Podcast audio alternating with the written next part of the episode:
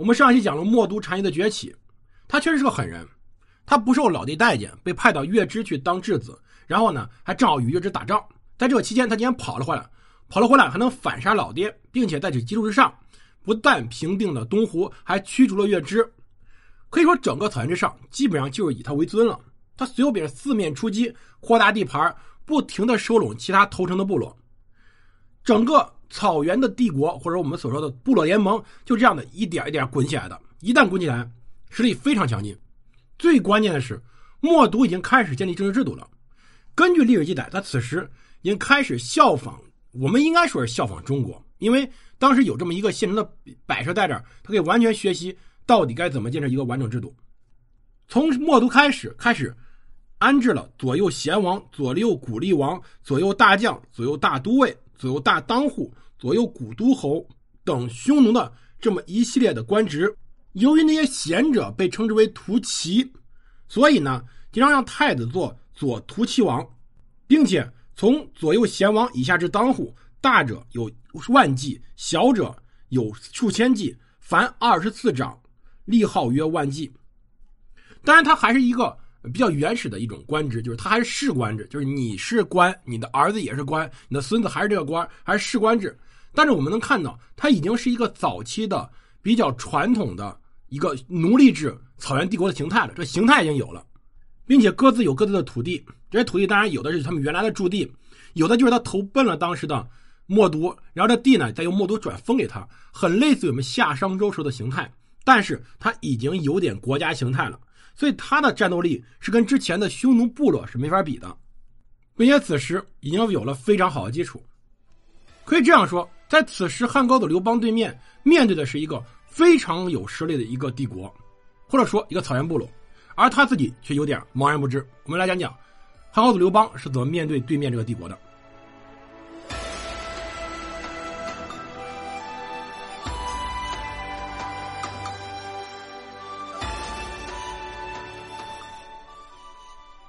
欢迎大家收听蒙头读书，大家好，我是胡蒙，这里是我们的战争史，我们来接着讲我们故事啊。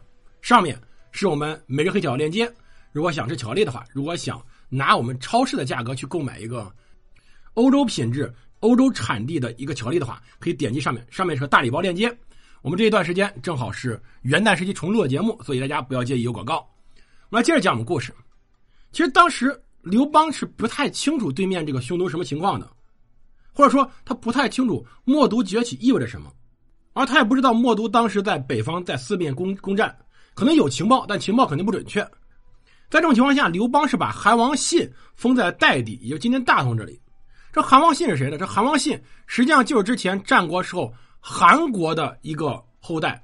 我们要强调一点，大家看《史记》的时候，大家看到有一个韩信卢绾列传，这韩信就是我们所说的韩王信，他是韩国的。那个姓韩的韩王家的后人，是韩国的王族，而我们一一般所说的韩信大将军，说的是有信步之勇这位，指的韩信，他指的是淮阴侯列传里的韩信，这两个人名字一模一样，这是整个汉初最讨厌一点，所以我们通称他一般称之为韩王信，以跟我们另外一位淮阴侯韩信区别开。要知道，实际上刘邦能够击败项羽，我们后面会把鸿门宴那个内容也重新做一下。刘邦能够击败项羽的原因其实很简单，是因为他本身团结了尽可能多的人数，包括很多以前的旧贵族，他都团结了。所以结果就是他团结旧贵族以后，他建立的汉帝国是一个既包含有秦国新兴的一种体制，又包含有六国旧体制的一个体制。所以在这种情况下，就成了一种非常奇怪的郡国并行的体制，既有中央直管的郡。也有地方的分国，那这个韩王信封在哪儿呢？韩王信的封地原来就是在韩国附近，就是以前的六国时候韩国附近是在颍川，颍川就今天的禹州这里，河南省禹州市。后来觉得这个人呢，你看他有点经济才能啊，到底有没有这咱等会儿再说。但是呢，灵地呢又实在太过于核心了。河南这个地儿呢，一般我们说是河南省这个地儿，一般是不太喜欢封地的。你看这地离洛阳啊，离巩义啊。呃，离南阳太近了。这地方无论是任何王朝，只要是前期的中华帝国前一千多年的王朝，都是核心区，不可能封王国啊。所以呢，就把它往边处扔了，扔到了太原以北，建都于晋阳，理由是防范匈奴啊，觉得有军事才能。这个事儿也对哈。但问题是，匈奴这个时候已经崛起了，而且刘邦忽略一个事情，这韩王信又不是没投降过，他也算是三姓家奴了，他投降过项羽，投降过你，他再投降不是很正常吗？当然呢，韩王信只能接受，他接受条件是他建都于马邑，马邑是在今天山西朔县这地方，更靠边境。这时候估计刘邦还有点感动啊，天子守国门是吧？你这王爷守国门，有点像后来明朝天子守国门的感觉了。所以刘邦应该是比较感动的。于是是呢，韩王信就迁都到马邑，但是刚迁都到这年秋天就被漠都给包围了。韩王信呢也多次派使者去到处求求救，也派人去匈奴求和。确实，汉军派人去救了，但是呢，怀疑韩王信多次私派使者有背叛汉朝之心，就派人去责备韩王信。这责也不打紧，这人怂，直接呢就和匈奴约定好，共同攻打汉朝，起兵造反，把国都马邑拿出来投降匈奴，并率军攻打太原。他反了。而此时年纪已经很大的，在汉高祖七年的时候，年纪已经很大的刘邦呢，就只能率军再次亲自去征讨。说实话，刘邦这个挺惨的，到这么大年龄了，已经快六十岁了，还要东奔西跑的。刘邦其实跟秦始皇年龄差不多，他俩算是一代人。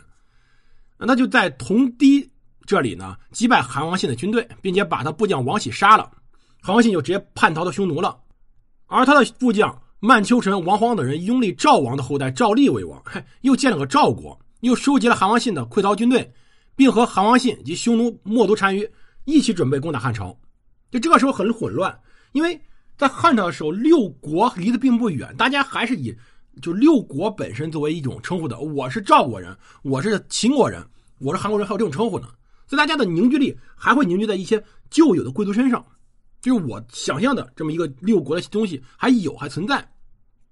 所以在这个时候，匈奴派左右贤王带一多一万多骑兵和王皇等人住在广武以南地区，就离晋阳挺近。然后呢，与汉军交战，汉军把他们打得大败，乘胜追到离石，又把他们打败。在这个时候，匈奴就开始积军队，而汉高祖命令战车部队和骑兵把他们击败。匈奴呢，直接退了。汉高祖再率领军队追击。听说冒毒单于驻扎在代谷，汉高祖当时在晋阳，派人去侦查，侦查人回来说觉得没事可以出击。刘邦就率领军队到了平城，但这时候有个问题，刘邦身边已经没有什么大将了。到汉高祖七年的时候，他已经开始着手削减这些手下。将领们的兵权了，包括比如像我们所说的韩信，韩信此时已经既不是齐王，也不是楚王，而是淮阴侯了，他已经被削了，所以他身边是没有那种像当年攻打项羽时候那些大将的。刘邦确实不太会打仗，这是个事实，这点我不是污蔑刘邦，他确实不太会打仗，所以他很轻易的就相信对方是在败退，他就出城了，出了平城，他便上了白登山，然后呢，刘邦就很尴尬被围了。而且《史记》中记载很详细，说他被围的时候，匈奴是有专门的给他一种心理压力的。就历史记载说，匈奴西方来的是白马，东方来的是青马，北方是黑马，南方是红马。哎，听着听着色儿挺好看，对吧？但是我们要强调几个问题。第一点，匈奴骑兵很多，这是第一点问题。你要知道，骑兵挑出来很纯色马是很麻烦的事儿，你要足量数量才能挑选出来足够好的骑兵。而在刘邦当皇帝时候，由于汉地没有什么骑兵，没有什么马匹。他作为皇帝上朝的时候，因为长期征战没有马匹，他的御驾六匹马驾的马车，天子六驾嘛，就是颜色不纯，六匹马颜色不是纯白的，而匈奴可以挑着颜色给你表演拼马玩，这事儿就让当时的刘邦心里很郁闷。你想想，人家骑兵得多少，得多少马匹能拼出来这种颜色？几万匹马，而他被围在这里，刘邦这里他只有他的骑兵和车兵，他后面周勃所率的卫兵是没到的，就很有可能。周勃没跟上。史书上说，默毒是率了四十万人把当时的刘邦给围在白登山上。汉军呢也是内无粮草，外无援兵，所以当时把这些心理战的这马匹摆出来，确实确实非常恐惧。而另外一个问题就是，像刘邦说，我们这儿有汉人，匈奴里面也一定有汉人，为什么呢？因为北黑南红东青西白，这个符合汉人的五行六色的。西方属金是白色，你看《射雕英雄传》里欧阳锋一身白袍；东方属木青色，黄药师就一身青袍；北方属水是黑色，南方属火是红色。这且是一种向他展示我们这儿是有汉人的，至少说他透露出来，当时匈奴人里面有汉人，只有汉人才能搞明白这种这么复杂的一种逻辑，匈奴人搞不明白的。可能是跟韩王信一起跑过去的，也可能投降过去的经商的汉人肯定会有。而当时刘邦在大冬天的时候被冻了七天七夜，雨雪交加，在这种情况下呢，就有人开始讨论说到底怎么办。一般有这么一种说法，说大雾掩护中，当时呢一个人挽救了刘邦，陈平。陈平在大雾掩护中，冒死到了冒毒单于的新得的胭脂，也就是他自己的一个妻妾的一个宠妃的后宫里面。营帐里面，那偷偷呢去进去以后，给这个胭脂去行贿，献上很多金银珠宝。于是胭脂呢就对冒毒单于说：“啊军中有消息，汉朝有几十万大军来救援，只怕随后赶到。”单于说：“有这样的事然后胭脂说：“汉匈两国不应该逼得太厉害。现在汉朝皇帝在山上，如果汉朝皇帝真出了事儿的时候，汉人是不会善罢甘休的。那么还不如让他一下，把他给让走。所以实际上呢，就是说拿钱开道。”然后拿钱砸的，砸出来刘邦一个退路。这次失败其实中间有这个问问题：第一，情报有问题，当时很多情报是错误的，对匈奴不了解；第二，战术有问题。汉军人多，但骑兵匈奴有压倒性优势。汉军骑兵数量很少，多数是步兵。而当时刘邦是带着骑兵、车兵到了白头山，啊，骑兵本人在这里不利于作战，被人家包围，而步兵没有跟上。汉军是需要把骑兵引到自己擅长作战位置来作战的。这有个问题，包括后来跟跟蒙古人打仗也有这个问题，就该怎么击败草原民族的骑兵部队，而且他们还选择冬天去打仗。冬天，说实话，在抗寒这种事儿上，匈奴明显比刘邦的汉军更有经验，所以呢，他只能败退。但这个时候，他做又做出了错误决定，他让自己的二哥亲二哥刘喜做代王，把烂摊子交给樊哙去收拾。结果呢，没有任何命令情况下，刘喜收拾行李，抄小路跑回洛阳了。啊，苍天呐，我不当大王了！你给我扔到这儿，想弄死我呀？刘邦又没有办法。说明当时在汉朝初年，当时的汉汉高祖刘邦对当时的匈奴没有任何办法。而且韩王信过去以后，韩王信了解边境要塞，帮助匈奴来往于边境，攻打各要塞，甚至希望能够策反陈豨，又在匈奴的骑兵下联合去进攻与汉军对峙。韩王信是这时候最大的汉奸。当然，我们很难。评判他的立场什么？但是我们要知道，他给当时汉朝做做出了非常大的困难。而紧接着，卢绾也投降汉当时的匈奴了。卢绾是刘邦的好哥们儿，是他同学，沛县非常好的朋友。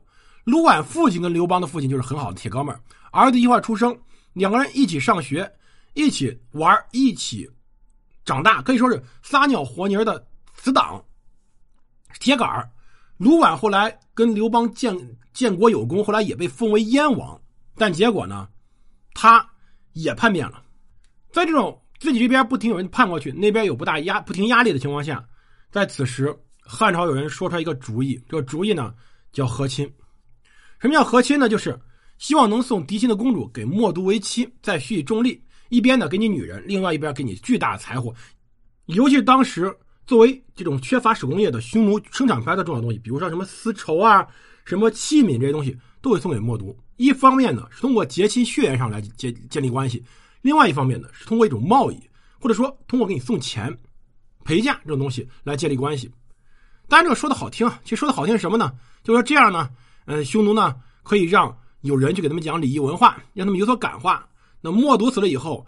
嗯，继承王位的便是大汉的外孙，大汉的外孙做单于，那没有外孙跟外公作对的，那么这样的呢，就能保证两国和平，逐渐感化臣服他们。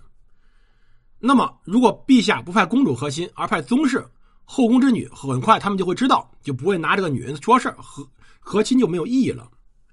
这种主意你看怎么说呢？啊，表面上当然是说什么什么礼仪之邦呀，要感化，要联合，实际上就是拿钱买太平。当时根本没有办法打仗。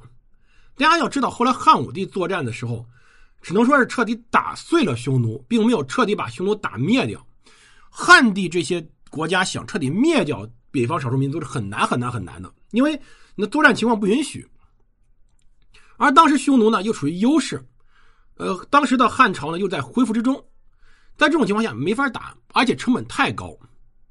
克劳塞维茨说过，当动机和感情不太强烈的时候，只要有轻微的剥离机会。即使能够让足以让一方放弃，那么如果此时代价太大，而政治上在价值上也不能与之相称，那于是这个目的也必须放弃，所以和平就来了。所以汉匈之间这种和平，是因为汉朝打不起、耗不起，跟匈奴打仗没有什么意义，而匈奴需要物资，我送你物资来保证和平。当时刘邦甚至想过把吕后的公主鲁元公主派过去和亲，吕后怎么愿意啊？哦啊，当时你逃跑的时候，你把咱闺女孩子往下车下踹，这是真的啊！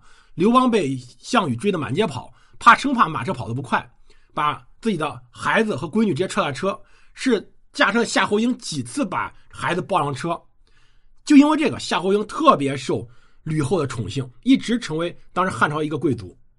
所以最后没办法，只能从宗室里面挑人，算是冒充公主，然后给女人、给粮食、给丝绸，来确保匈奴不骚扰边境。